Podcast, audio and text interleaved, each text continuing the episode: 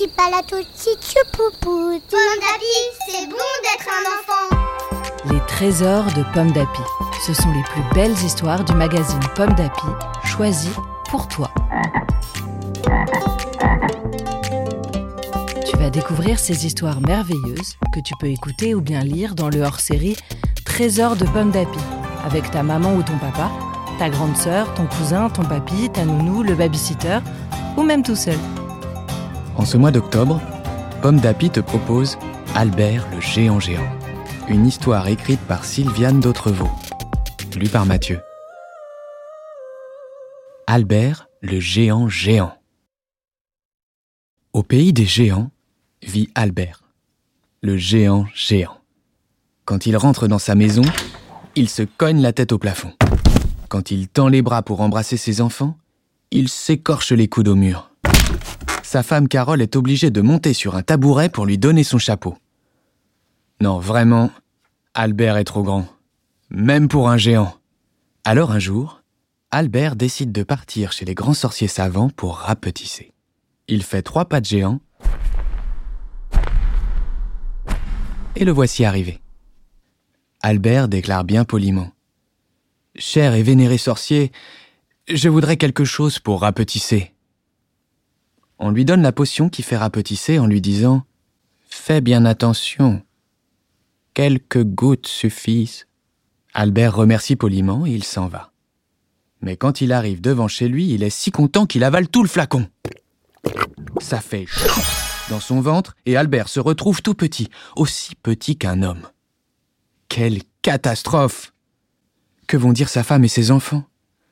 Comment les embrassera-t-il? Lui qui les aime tant et tant? Alors Albert repart chez les grands sorciers savants. Hélas, plus question de pas de géant.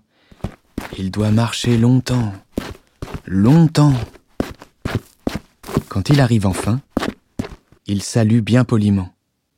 Bonjour, cher et vénéré sorcier, je voudrais quelque chose pour grandir énormément. Mais, disent les sorciers, n'as-tu pas demandé une potion pour rapetisser? Tu ne sais pas ce que tu veux, rentre chez toi. Albert est catastrophé. Il ne veut pas rentrer chez lui dans cet état. Alors il reste là et il attend.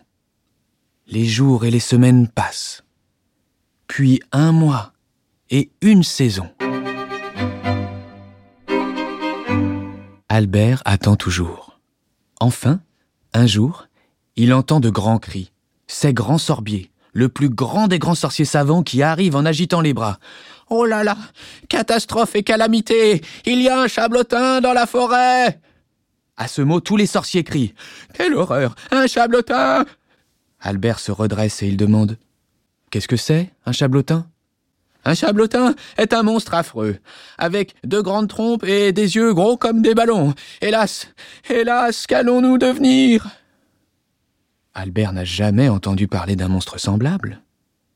Il demande encore C'est très méchant, un chablotin? Grand Sorbier répond Oh non, ce n'est pas méchant du tout, mais c'est très fort et très joueur. Quand il joue au foot avec nos maisons, c'est très désagréable. Mais le pire, c'est qu'on n'a aucun pouvoir sur lui. Soudain, Albert et les sorciers sont emportés pêle-mêle par un grand souffle. Ils se retrouvent tous par terre. Et les sorciers se mettent à crier Va-t'en, chabletin, va jouer ailleurs Alors, quand le silence est revenu, Albert déclare très poliment Cher et vénéré sorcier, je crois bien que j'ai une idée. Rendez-moi ma taille de géant et je vous débarrasse du chabletin. En effet, quelle bonne idée. Albert avale la potion, ça fait dans son ventre, et Albert grandit énormément. Il attrape le chablotin par les bretelles. Dis donc, chablotin, tu n'as pas fini d'embêter tout le monde?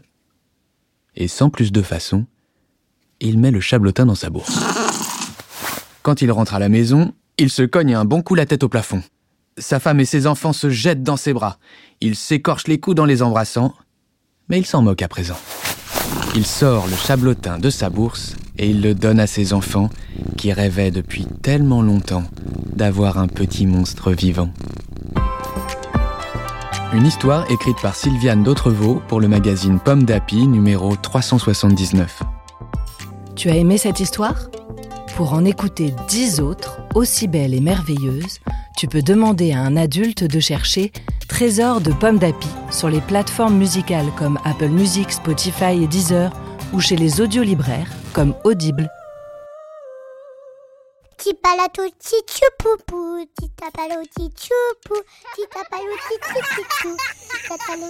Pomme d'api, c'est bon d'être un enfant. Un podcast Bayard Jeunesse.